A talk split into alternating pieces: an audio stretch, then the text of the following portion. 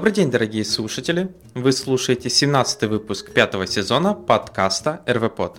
С вами сегодня я, Алексей Васильев, поэтому давайте рассмотрим, какие же интересные новости произошли в мире Руби и Веба за прошлую неделю.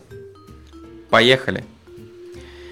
Итак, первая интересная новость из мира Ruby Rails – это выход релиза Rails 5.1. Ура, ура, ура! К сожалению, я еще не смог обновиться. Ну, коротко вспомним, что же там нового пришло. А пришло то, что теперь мы можем менеджить зависимости пакетов, э, NPM пакетов через NPM или Yarn. Ну, в основном через Yarn. То есть добавили в bin э, Yarn э, файлик. Теперь, получается, у вас есть команда Yarn, которая запускает нодовский Yarn, который уже ставит какие-либо пакеты. Все это для чего? Для того, что теперь в Rails 5.1 можно использовать Webpack для того, чтобы компилировать ассеты, ну или CSS. Для этого используется гем Webpacker, поддерживает этот гем версию 4.2 Rails, ну а теперь он там идет в комплекте. Если вы генерите новый проект на новых рельсах, просто добавьте dash-dash Webpack, и у вас будет э, готовый проект на Rails, в котором сразу будет подготовленный веб-пак. Вы даже можете добавить дополнительные опции, такие как равняется React, равняется Angular или равняется Vue, и там будет дополнительно досыпано нужных опций и NPM пакетов. Ну и убрали зависимость от jQuery, то есть э, та штука, э, которая использовалась для Rails, чтобы поддерживать э, формы, например, которые передаются по Ajax, или Ajax, или еще какие-либо штуки, то тут уже ее полностью вот этот Rails UJS переписали, и он просто написан на Vanilla.js, и получается jQuery теперь не требуется. То есть, конечно, вы можете его использовать, но имеется в виду, что по умолчанию он не требуется. Вот, ну, плюс дополнительные появились такие штуки, как System Tests, системные тесты, э, дополнительно криптируют секреты, secrets, то есть для этого, понятное дело, э, чтобы их засетапить, надо прогнать команду Rails Secret Setup.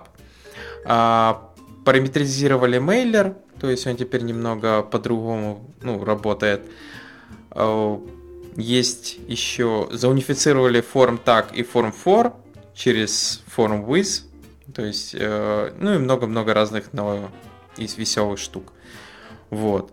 Поэтому Почему я не обновился? То есть я хотел обновиться, я уже хотел попробовать погонять, посмотреть, что из этого получится, но, к сожалению, не все гемы успели а, свой геймсет сменить. Например, тот же девайс, который, как ни странно, мы используем. У него до сих пор заточено меньше 5.1, и вот ждем, когда это придет. Возможно, пока вы слушаете этот подкаст, девайс уже обновился, и, возможно, к следующему я уже даже расскажу, как все прошло. Ну, я думаю, все пройдет хорошо. Как минимум, потому что у меня тестовое покрытие в тех проектах, в которых я это делаю, нормальное. А в тех, которых ненормальное, я этого не делаю, понятное дело. Я не настолько смел. Но перейдем к следующим интересным новостям. В блоге, Big Binary э, рассказали, что в Rails 5.1 добавили э, метод date что он дает? Часто, когда вы делаете какой-либо запрос к данным в базе данных, то есть у вас, например, есть некое поле created date, updated date, и вы хотите спросить, дай мне все записи, которые были созданы или обновлены сегодня. А, для этого приходится указывать date to day beginning of day и date to day end of day, то есть диапазон. А, чтобы не мучиться с этим диапазоном, теперь вы просто можете вызвать метод date to day all day, а, который просто вернет вам диапазон как раз дат с начала сегодняшнего дня до конца сегодняшнего дня. То есть это будет 000, а, ну и до 23, 59 минут, 59 секунд. Вот, поэтому если вот вам неожиданно потребовалась такая штука, то есть метод это возвращает просто диапазон, то есть range э, с двух дат, то теперь, если вы перешли на Rails 5.1, у вас есть такой полезный helper. Следующая интересная новость, а именно релиз, это выход Sidekick 5.0. Э, я думаю, многие, те, кто работает с Ruby, знают, что такое Sidekick 5. Это, ну, вообще, что такое Sidekick. Э, это бэкграунд worker, то есть который выполняет какую-либо задачу, которая требует длительное выполнение, отсылка писем или еще какое-то там достаточно длительная работа. Вот. И теперь в пятой версии в основном сосредоточен на тем, что а, лучше интеграция с Rails 5. Есть несколько изменений, таких как а, Sidekick процессор был полностью передизайнен э, для того, чтобы работать хорошо с Rails 5 экзекьютором. Э, то есть работает, я так понял, он лучше и более оптимально, э, чтобы поддерживать всякие ретраи и другие вещи. Решена проблема, с, точнее не решена проблема, а теперь Sidekick, он просто хендлит ошибки, если JSON был невалидно сформированный. То есть э, часто, когда в Redis пушат задачи для сеткика, их пушат с других языков, и туда ложат невалидный JSON. Теперь сеткик вместо того, того, чтобы падать, я так понял, и вообще непонятно, что делать, он просто будет помечать эти задачи как dead, мертвые, и вам треб, будет требоваться самим уже пойти и посмотреть, что же не так вы запушили. WebMorda начал поддерживать э, справа-налево языки, то есть это всякие арабские, перские, то есть тому подобные языки, это хорошо. А, ну, также небольшая была чистка проведена, то есть теперь а, USR, USR1 сигнал поменяли на TSTP, а, потому что он поддерживается в JRuby, и ну, лучше и правильно сделано. Также поддержка Ruby 2.0, 2.1 и Rails 3.2 полностью прекращены. То есть, если у вас все еще такие версии используются на проекте, то на Sidekick 5 можно попробовать переходить, но этого никто не гарантирует и не будет э, поддерживать.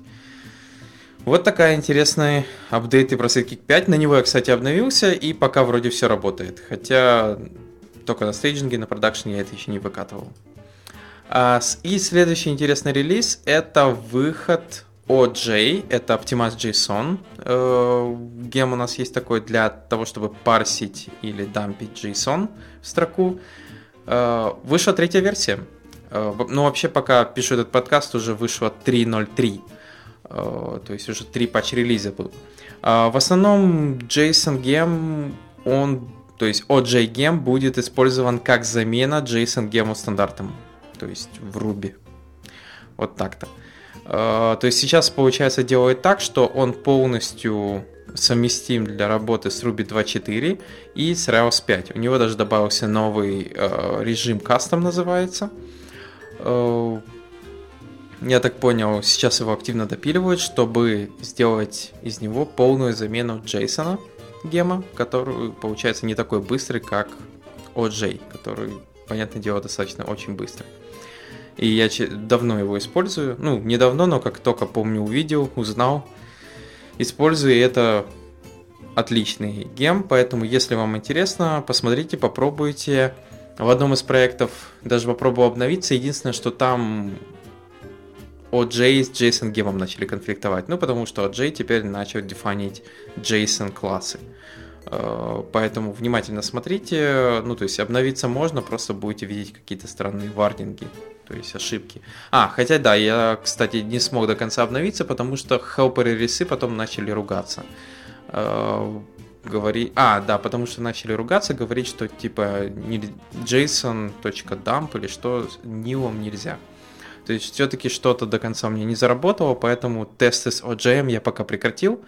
Так же, как и с новыми Rails 5.1. Ну, с Rails 5.1 то была проблема с зависимости гемов, а тут именно что-то не завелось Э, внутри рельсы, то есть что-то передается такое, что OJ просто падает с ошибкой, в то время как Джейсон, я так понял, гем работали еще. Вот, но в любом случае новость хорошая, отличная, и это радует, что теперь получается э, любые Ruby продукты, которые по умолчанию э, будут использовать JSON, будут работать более быстро с ним, благодаря OJ. И еще одна новость, это статья о том, что в бандле появилась новые апдейт опции. То есть, если кто-то использует бандл, а я думаю, многие, а, они, я думаю, тоже используют такую команду, как bundle update, для того, чтобы обновить какие-то гемы в себя зависимостях. А, в основном, часто это было не очень безопасно. Проблема заключается в том, что если вы там обновляете какой-то гем, там, например, Цин или Пуму, то она могла за собой подтянуть сразу новый э, рек и еще много чего, хотя вроде бы зависимости позволяли использовать и старые. И это могло потом привести к каким-то плачевным проблемам, хотя вы хотели обновить только один гем. И поэтому новые опции позволяют вам обновить э, какой-либо гем, э, указав при этом, что вам нужно консервативные обновления. То есть есть такой ключ, консерватив, а, который, получается, пытается обновить только тот гем, который вы передаете, пытаясь не затрагивать те, которые зависимости удовлетворяют. Вот. Э, то есть, получается, это понижает риск э, обновить n количество гемов одним скопом. Также этот ключ консервативный, он позволяет, если у вас какой-то достаточно там, старый проект, и вы наконец-то решили заняться техническим долгом, э, позволяет вам обновить какие-то гемы не сразу скопом, там, например, у вас гем первая версия, а сейчас уже четвертый. А сразу прыгнув на четвертую, достаточно, возможно, тяжело и непонятно как правильно сделать. Поэтому консерва... Э, ключ консерватив будет э, пытаться обновиться сначала там на мажорную вторую. После того, как вы проверите, что все хорошо, вы можете прогнать его еще раз и тем самым обновиться еще там на одну мажорную версию. При этом есть дополнительные э, параметры, такие как patch, min, minor major, который позволяет вам указать, на какую следующий мажорный, минорный или патч релиз вы хотите обновиться. Имеется в виду не цифру, что вы разрешаете, например, обновиться на патч-релиз или мажорный релиз или минорный только релиз. А, в таком случае вы сможете более оптимально еще смотреть, а, какой апдейт что может сломать. А, в любом случае это отлично, и я только рад, что у нас появляется много таких хороших функций. Перейдем к новостям из мира веба. Первая интересная новость – это выход Angular 4.1.0. Да, вот он наконец, э, пришел теперь, э, как это сказать, не патч-релиз, а минорный релиз. И теперь все должны радоваться, все, теперь можно спокойно переходить на него. Ну, это я так шучу, но в любом случае. А, версия 4.1 теперь поддерживает TypeScript 2.2 и 2.3. А, то есть... И теперь он, Angular полностью работает со strict no checks. Вот так-то. А, и еще одна новость, это то, что вышел, да, TypeScript 2.3.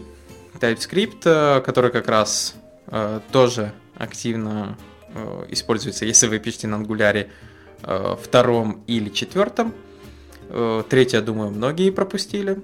И получается, тут появились дополнительные такие опции для тайп-чекинга, такие как test-check и JS-check. А, появилась э, default type arguments. Там даже есть примеры с React, э, как это все делается. Генераторы и осинки, куда же без этого.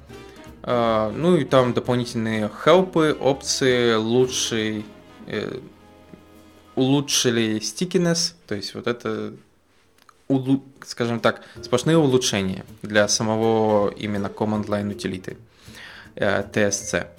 А, поэтому, если вам интересно, и вы, например, используете Angular, то вот можно спокойно теперь обновить и TypeScript, и Angular, и работать себе дальше. Ну, если у вас такой проект есть. Перейдем к следующим новостям из мира Ruby и Rails. И первая интересная статья это в блоге Citus Data про э, интересные э, советы, как э, работать с Postgres для Rails.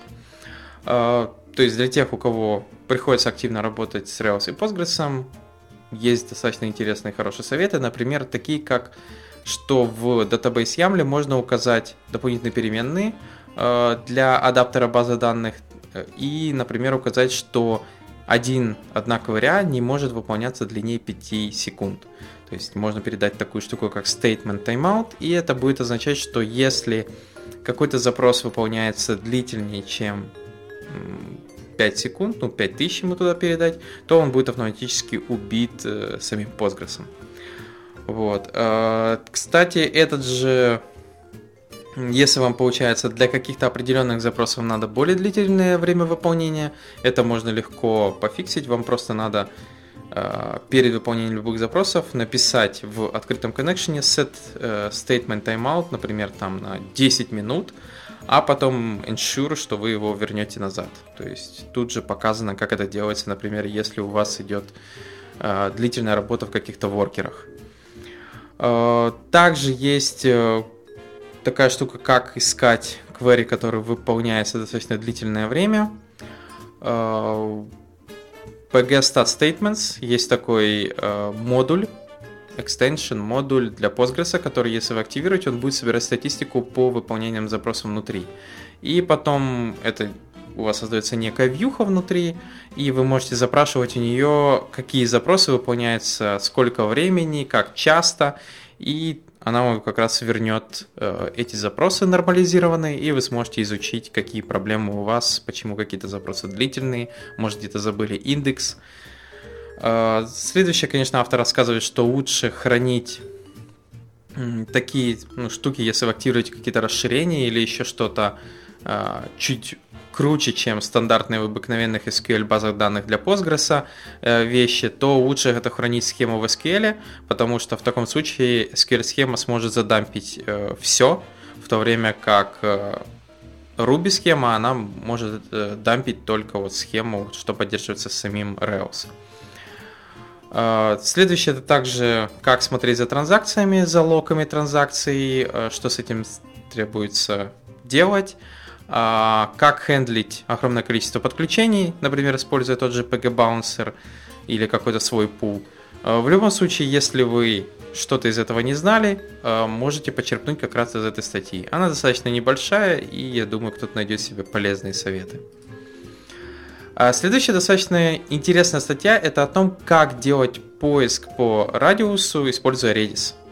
А, как мы знаем, начиная с версии Redis 3.2 появилась такая штука, как а, geospatial команды, то есть команды поиска, например, там стандартный вопрос, а, как далеко или какие ближайшие аэропорты или какие ближайшие кафешки, вот что-то такое теперь можно класть прямо в Redis базу данных и потом запрашивать эти данные по подобным запросам.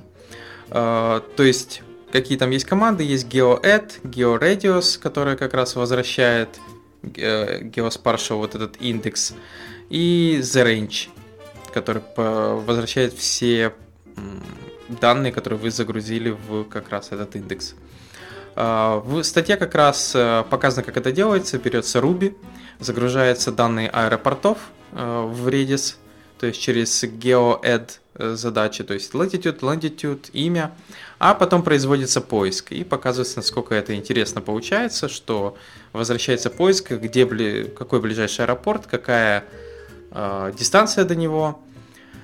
Ну и в конце автор говорит, что это достаточно интересная штука, что Используя Redis, можно делать, если у вас небольшое количество, я так понял, таких данных, можно сильно ускорить поиск по подобным запросам, но, понятное дело, ну, вместо того, чтобы использовать тот же геокодер или PostGIS. Понятное дело, что и PostGIS и геокодер поддерживают более э, интересные вещи и более сложные, но если у вас что-то вот более-менее такое простое, то действительно теперь можно просто использовать Redis, э, который будет более быстро делать запрос, типа найди меня в этом радиусе. Но я как сказал, это будет эффективно, если данных будет немного. Если данных будет, думаю, много, э, ну тут уже как бы задача будет не настолько простой для Redis. А, следующая интересная новость это то, что Ruby Puts, они не атомарны. Ну, я думаю, это кто-то знал, кто-то нет. Что если конкурентно именно без гила запустить пуц какие-то команды, то в output посыпется просто мешанина. А, автор как раз рассказывает причину, почему это происходит, как это можно пофиксить, а, что сейчас вот идет работа, чтобы добавить, э, сам автор работает а, над созданием такой штуки, как Save Puts. Вот. Ну, вообще, в действительности, да. Если кто-то не знал, Puts, он не он получается атомарный только благодаря гилу в MRI, а если вы используете JRuby или Rubinius, то там все не так хорошо. Э, и поэтому будьте внимательны, когда используете вот подобную штуку. именно когда у вас параллельное выполнение вашего кода, реальное параллельное выполнение кода. И еще одна статья, а то у нас так много статей сегодня, а, и по Ruby, и по JS, ну, по JS будет дальше. А первое это в блоге Black Bytes, почему не, не требуется использовать case-стейтменты в Ruby. То есть э, case-стейтменты часто используют для того, чтобы проверить, например, что объект является там от, создан из такого-то класса, или еще какие-то, ну, есть и более простые вариации. Но вот автор показывает пример, что часто используется для этого. Хотя, как автор говорит, для этого можно использовать полиморфизм, вместо того, чтобы использовать checking. То есть, я думаю, кто-то еще прекрасно слышал такую штуку полиморфизм, это как typing. И автор как раз показывает, а, как это можно решить на игре камень, ножницы, бумага. То есть пишет сначала через case statement, а потом решает подобную же задачу, используя как раз полиморфизм. А, поэтому, если вам интересно, как это делается, а, можно как раз почитать, посмотреть. Статья достаточно небольшая. Ну что ж, перейдем к новостям из мира JavaScript. А, итак, первая это аж две целых статьи, и одна, получается, как бы борется с другой. А первая статья говорит о том, что перестаньте использовать CSS в JavaScript. Вот автор говорит, что сейчас очень огромную популярность набирает CSS-модули, ставят компоненты в React, что теперь, когда в React запихивали через JSX, конечно, темплейты, ну, представление, ну, это нормально и окей. Но сейчас начали уже активно запихивать э, CSS. А, что делать ставят компоненты или модули часто? Ну, CSS модули еще не так страшно. Ставят компоненты, вот что они делают? Они, получается, забирают, выгребают все ваши стили э, в объекты и потом инлайнят их прямо в компоненты. То есть CSS модули, они хотя бы там классы просто позволяют вам динамически генерировать классные имя. А, то есть CSS остается все еще CSS. Но а, в чем основная проблема, как говорит автор, что а, ставят компоненты, пытаются решить определенные проблемы, то есть которые они как бы объясняют, что они решают, но в реальности это все мифы. А, и автор рассказывает, какие из них, что вот, например, они пытаются решить глобальным spacing конфликты, что в реальности в CSS это тоже достаточно неплохо решается. То есть, как я сказал, есть CSS-модули, есть Shadow DOM, есть naming convention, вот он, например, опять же, в нашем проекте мы не используем ни CSS-модули, ни ставят компоненты, мы просто используем BAM. То есть у нас э, CSS соответствует BAM конвенции, у каждого компонента свой naming, ну не свой, а BAM naming convention, и получается у нас нет каких-то там проблем, о боже, теперь вот э, у нас будет какая-то проблема с глобальным скопом или что-то еще. Нет, все прекрасно работает. Э, то есть если все делать э, по каким-то вот правилам. То есть у нас по правилам, там, например, использовать BEM. И нету каких-то проблем, что неожиданно какой-то класс э, enabled или еще что-то перекрылся каким-то другим enable из другого компонента. А, следующее это то, что Uh, ставит компонент позволяет тебе больше думать о семантике, что автор говорит опять же bullshit, потому что когда вы через JSX генерите people list, person list, item, first name, last name, он говорит, вы понимаете, что вам сгенерится в, в конце? Нет, вам надо идти в каждый компонент и смотреть, что за теги вам вернутся. А в реальности он говорит, вот если сравнить с обыкновенным HTML, то там видно, какие теги вы получите в результате. Опять же, рассказывает автор, что часто говорят, ну вот ставят компоненты позволяют вам экстендить стили, хотя, опять же, CSS модули, SAS миксины позволяют делать, SAS миксин extend и все остальное позволяет делать то же самое, поэтому непонятно в чем проблема. Ну и многое-многое другое, то есть автор объясняет, что те штуки, которые как бы обещают и люди, которые используют ставят в компонентах, они в реальности э, или неправда, или это как сравнение яблока с апельсином.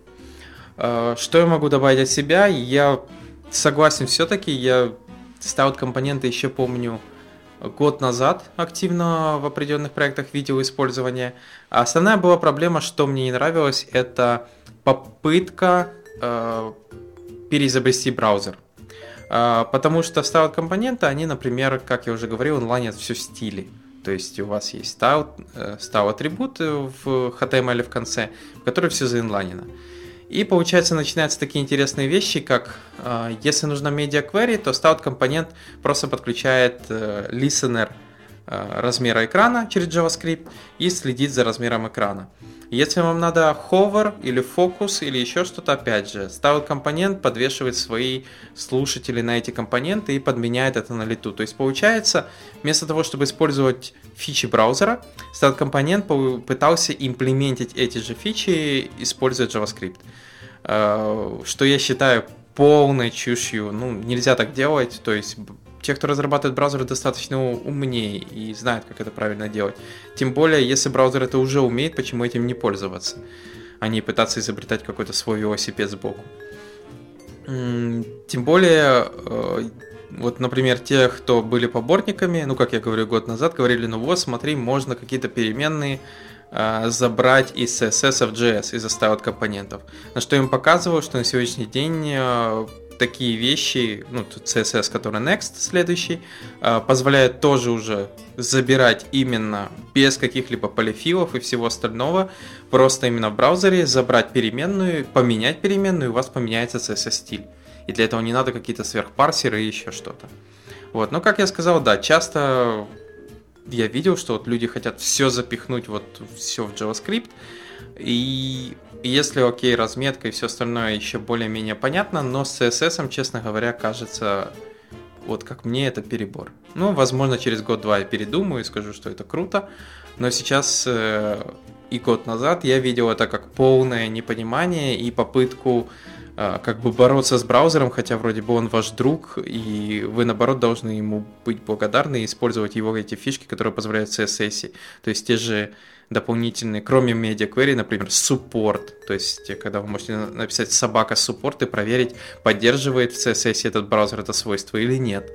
И потом уже написать на него какой-то CSS, э, который с этим свойством. Ну, например, вы там хотите проверить, э, какой у него там поддержка единиц измерения, например, какие-то нестандартные VRAM или VHM. То есть вы можете написать support VHM, если такое, и потом блок, и в нем написать какие-то вот как раз э, стили. И это будет работать, это будет прекрасно, то есть браузер сам это проверит и оптимально сделает.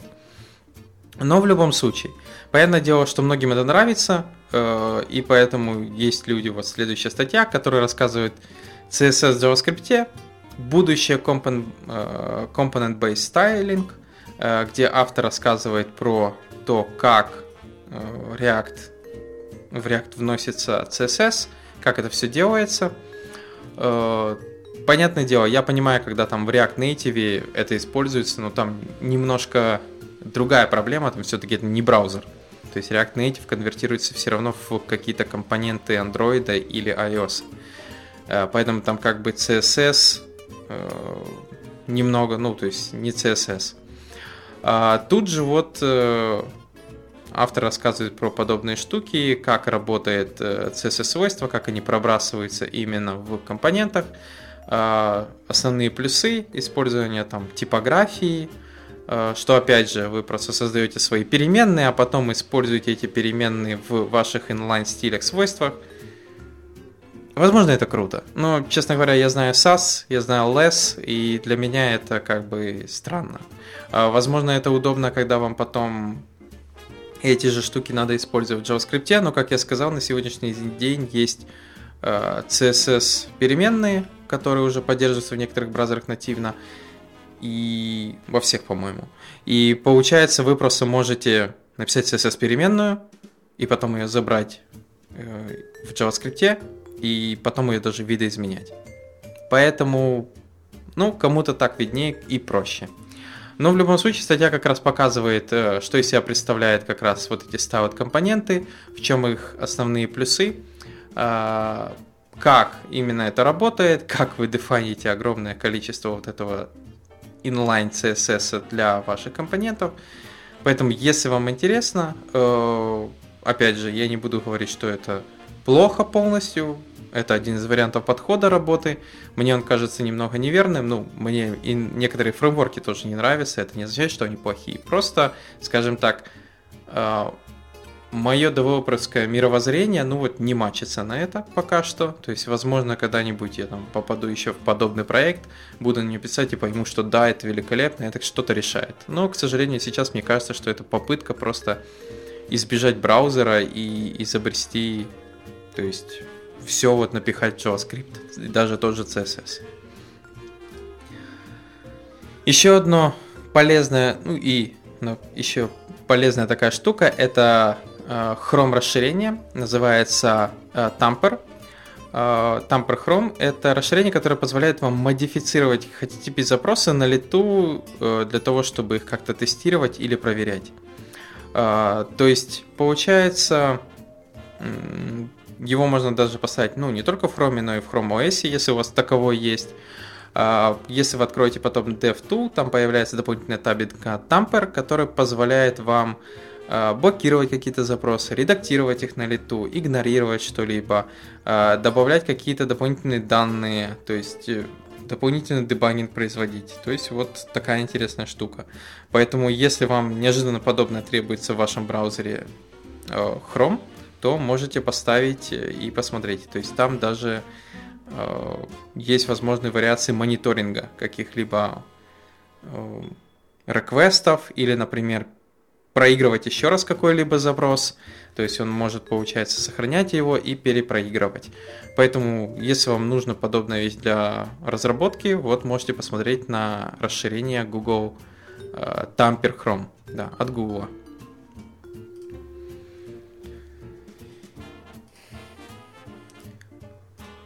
Ну что ж, перейдем к следующим новостям из мира Ruby. Первое интересное, ну то есть я потихоньку перехожу к библиотекам, э, часто это моя любимая рубрика. Первая интересная штука это Helix. Helix это возможность писать, писать нативные Ruby расширения, используя Rust.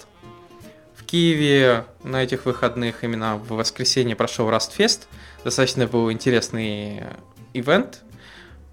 Много интересных было докладчиков, но в данном случае это не я буду рассказывать не про это, а буду рассказывать именно про то, что теперь Ruby и Rust можно соединить еще намного проще. А, при этом я сразу скажу, что поддерживается штука кома а, командой а, Tilde. Tilde это Yahuda Katz и вся его команда, которая как раз активно продвигает Rust. И получается, Helix это специальное расширение, что оно делает, оно позволяет вам оно пробрасывает, оно добавляет дополнительные макросы в Rust и позволяет вам писать некие классы, методы и многое другое внутри Rust. А потом эти классы и методы попадают вовнутрь Ruby при компиляции. То есть, понятное дело, надо будет забилдить, и у вас это работает. Но что я скажу сразу? Это работает, я это проверял, то есть э, при этом я уже сразу скажу, что есть Helix Rails, то есть тут же, который вы можете интегрировать прямо в ваш Rails приложение. Есть генератор, который будет э, создавать Kratos, э, Kratos прямо в вашем проекте, то есть специальная папочка, куда будут ложиться ваши Rust модули, которые будут э, билдиться, компилироваться, и вы сможете их использовать прямо в вашем э, Rails приложении. То есть теперь это Просто невероятно круто для тех, кто когда-то хотел попробовать Rust. Если у вас есть какие-то задачи на Ruby, которые выполняются достаточно долго, это какой-то расчет, э, еще что-то, можно теперь часть перенести на Rust и просто это интегрить или в Ruby в виде гема, или даже в Rails, прямо в ваш проект. То есть не надо никаких гемов создавать или что-либо, вы просто генерите эти модули и пишите, что вам там требуется. А, то есть, как я сказал, просто есть прибилд фаза, rake build вы запускаете, чтобы прибилдить его, и там же есть и тесты можно э, написать, и все остальное. То есть, как я сказал, я это попробовал, проверил, э, и это, как это говорят, just works. То есть, э, поэтому, что я вам скажу, советую, то есть, если вы боялись писать какие-либо ускорения, расширения на C, или, например, вас там что-то уже достало, есть что-то на C и хотели бы перенести на Rust, я думаю, на сегодняшний момент, используя Helix, это еще круче. А, то есть теперь вы просто берете Rust, который сейчас уже хипстерский и все такое, берете Ruby, который когда-то был хипстерский, и теперь вы остаетесь все еще тем же хипстером, но все еще используя такие языки, как Ruby. Double хипстер, возможно. Вот. Ну, в любом случае, как я сказал, я проверил, работает. Единственное, что у меня, кстати, задач сейчас таких нету. Э, но были бы, я бы, наверное, спокойно бы сел и делал. То есть э, единственное, что, возможно, вам придется подучить Rust, но это так мелочи, я просто на всякий случай.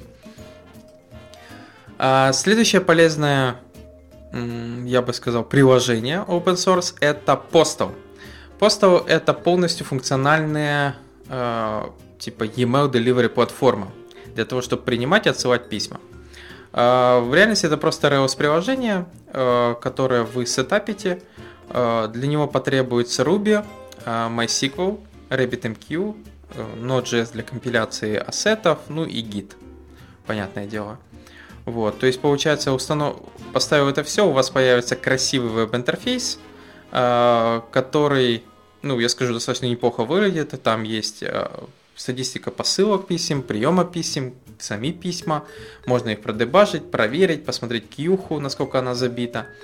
А, единственное, что а, я ожидал, ну как-то я думал, что это все хорошо, но для посылки и отправки писем будет использоваться какой-то более производительный демон, э, например, там Postfix э, или Xim или еще что-то.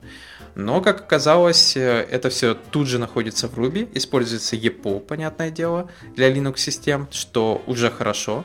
Но все равно, честно говоря, учитывая опыт работы с тем же Moutrap, например, я скажу, что Ruby очень плох для массивных объемов работы, то есть если у вас большое количество посылки и приема писем, Ruby тут никак не подходит. А, мы решили эту проблему с помощью Go, хотя, наверное, могли бы и Rust, но уже решили Go, честно говоря, переходить на Rust это все равно, что менять, не знаю. Ну, не имеет особого смысла. То есть на Go уже работает, и слава богу. А, тем более прекрасно работает уже на версии 1.8.1 Go, который вышел. Но в любом случае, если вам надо не на высокие нагрузки какой-то свой почтовый сервер с красивой веб-мордой, управлением, кьюхой, то можно посмотреть в сторону постова. А следующая интересная библиотека, опять же, э, написана то есть на Ruby on Rails. Это э, Mastodon. Mastodon, да, получается. Это бесплатная open source сеть. Основной ее плюс заключается в том, что она децентрализированная. А, то есть для того, чтобы, например, вы могли развернуть свою маленькую социальную сеть и не разворачивать что-то там на Фейсбуке или еще где-то. Вот. То есть, понятное дело, там есть паблик таймлайны, э, поддержка разных э, гифочек, видео, э, API, есть API, которая поддерживается разными сервисами и многое другое. Поэтому, если вам надо развернуть свою маленькую социальную сеть, или микроблогинг платформу, еще что-то, то можно посмотреть на Mastodon. А, следующая интересная библиотека именно по Ruby это Fastlane. А, кстати, вот чем она интересна, она написана, конечно, на Ruby, DSL, просто на Ruby написан DSL язык, через который это делается, но это платформа для того, чтобы релизить то есть это для Continuous Delivery iOS и Android приложений. То есть получается через этот э, через Fastlane вы можете описывать задачи, которые вам требуются, например, там собрать приложение iOS и Android, или сделать скриншоты вашего приложения, которое только что собралось, или сделать подписать ваше приложение, или зарелизить автоматические приложения в маркеты. То есть вот эти все задачи а, можно возложить на Fastlane. Как я сказал, тут достаточно интересный и простой язык DSL написания этих всех штук. То есть есть готовые утилиты для того, чтобы делать снапшоты, скриншоты, а, если надо нотифицировать, то есть профайлы, push нотификация, интеграция, генерация сертификатов, ну, например, для iOS, ну и много-много другое. То есть есть там же тест-тулы, интеграция с ними, всякими э, пилотами, саплаями и многим-многим другим. Поэтому, если вам нужен continuous delivery платформа для ваших мобильных приложений, а тем более вы знаете Ruby, это интересная штука, то есть вы можете как раз заавтоматизировать это все, она вот даже будет потом вам присылать notification в тот же Slack и говорить, что да, я вот забил ее, вот новое приложение, смотрите, пробуйте, вообще все круто. И я считаю, что это действительно интересная штука. Единственное, что у меня пока нет приложений и проектов э, мобильных, ну то есть именно у меня э, в других командах есть, у других команд есть. Я попробую, может, им предложить. Но вот если у вас тоже есть подобные задачи, можно использовать Fastlane.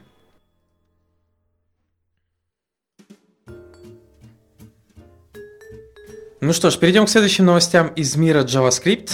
Первая новость это React SketchUp. То есть это специальный плагин для скетча, который позволяет вам э, использовать React компоненты внутри скетча. Если кто-то не знает, что такое скетч, это э, программный продукт, который позволяет вам рисовать векторные, ну, графику или что-либо, э, используя macOS систему. То есть скетч, он работает только на macOS системе. А, никакого Windows или Linux. Платный продукт, не бесплатный, но плюс его заключается, что вы платите один раз, а не как в Photoshop, там месячные подписки или годовые, что сразу все рисуется в векторе, и он достаточно прост. Ну, возможно, кому, многим дизайнерам нравится больше, чем Photoshop. И вот у скетча есть очень много интересных крутых фишек, и вот одна из них это как раз возможность написать свои плагины, а, и вот React SketchUp это от Airbnb, они выложили, позволяет вам как раз э, писать некие компоненты, кнопки, еще что-либо на React и потом их использовать в скетче. А, что достаточно круто. То есть в основном проблема была э, в Airbnb, это менеджить ассеты, э, дизайн систем, что они были достаточно комплексные, не было реальных данных, то есть, например, React SketchUp позволяет пробросить или зафетчить реальные данные в ваш картинку, ну или то, что вы рисуете, чтобы у вас там не было сплошной рыбы только. И поэтому, если вот э, у вас есть подобные вещи и вы используете Sketch, то можно как раз совместить React со скетчом, и это вообще будет смотреться круто. А, следующая интересная новость, ну у нас так много сегодня новостей будет по React, это Facebook выпустил а, библиотеку React VR, то есть я смотрю, Facebook потихоньку активно во все возможные вариации пушит свой React как подход, и вот они теперь позволяют вам билдить VR веб-сайты, которые 360 интерак- интерактивные, то есть используя только JavaScript. То есть теперь вот получается есть такая библиотека, у нее есть свои системы, то есть вьюхи, панно, типа где это все будет рисоваться и многое другое, и вы можете, получается, взять эту библиотеку и пытаться создавать что-то для VR, используя только React. Ну, что я скажу, Facebook вроде бы как правильный подход делает с их, с их вещью, что learn once, write everywhere. Uh, возможно, действительно скоро React станет стандартом де-факто для написания что десктопных с их нейтивом, Э, что веба, что вот скоро и VR приложений. А, Еще одна э, библиотека от Facebook, которая мне, кстати, очень понравилась, и даже вот сижу, думаю, что надо ее использовать в одном из проектов. Это Fixed Data Table. Это более быстрая гибкая э, табличка на React.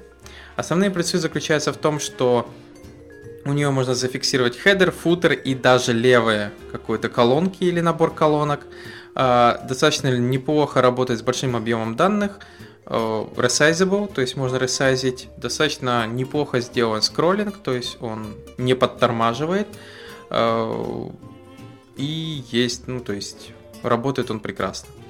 Я его попробовал в разных вариациях и скажу одно, это круто, надо, надо использовать. Если у вас есть подобные, ну, таблички, я думаю, это популярная штука, таблиц, табличное представление каких-либо данных. А, поэтому, что я могу сказать, пробуйте. Ну вот, я попробовал, погонял и понял, что вот у меня есть эти одного приложения, и там я это точно попробую.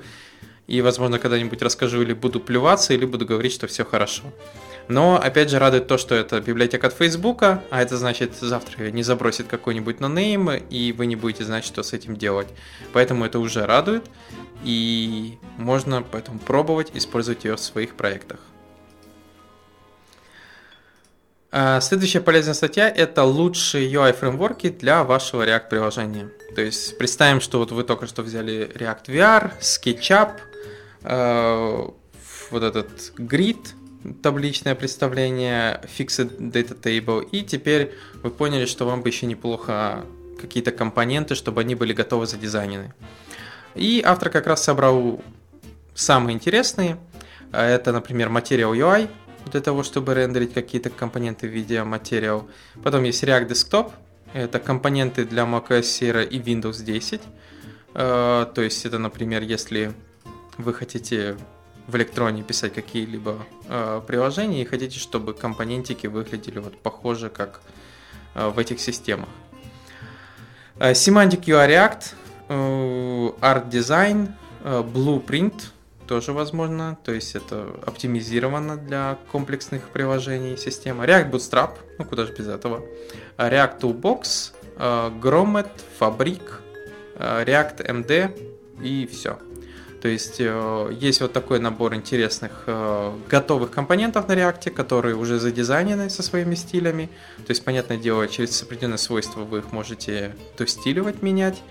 И поэтому, если вам подобная штука требуется, вот можете смотреть, пробовать. Тот же React Desktop действительно смотрится на Windows или Mac как будто вот реальное приложение с окошками, со всем остальным. То есть не, си- не сильно отличается от маковского приложения. Ну, понятное дело, что если правой кнопкой нажать, то вы поймете, в чем разница.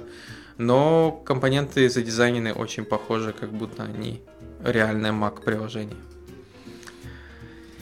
И напоследок, полезная библиотека опять по React, это React Move. Это библиотека для того, чтобы анимировать что угодно в React. То есть она в основном маленькая, поддерживает React, React Native и React VR. Вот так-то. А, позволяет анимировать почти все, что хотите. Есть разные методы транзит, переходов, transitions, я уже тут начал. А, при этом все это кастомизируется достаточно неплохо. Есть демки на самом же сайте, поэтому ну, описывать демки я не буду. В любом случае можно анимировать переходы, а, вложенные переходы э, и многое другое. А, поэтому, если у вас React, и опять же есть какие-то проблемы с анимациями, то можно посмотреть в сторону, например, а, React Move, ну или использовать какие-то там другие вариации. В любом случае вам решать, но тут я смотрю, что все достаточно просто и неплохо. Ну, особых проблем с реализацией я не вижу вот этих транзишенов. Напоследок хотел бы добавить, что у RV-пода вышел еще один небольшой скринкаст, больше для начинающих. Это о том, как работает э, Unicode, поэтому для тех, кому интересно, э, все выложено на YouTube-канале. Также мы являемся информпортерами Ruby Meditation, на этот раз Ruby Meditation 15, который пройдет 13 мая в Днепре. Поэтому, если вас слушаете и вы находитесь в Днепре или собираетесь там быть, двигайтесь, как говорится, приезжайте туда, будет 15, 15 Ruby Meditation. Там уже даже заявлены докладчики, э, поэтому посмотрите, если вас интересует, подпи... регистрируйтесь и приезжайте. На этом у меня все. Спасибо, что слушаете этот подкаст. Подписывайтесь, пишите комментарии и до новых встреч. Пока.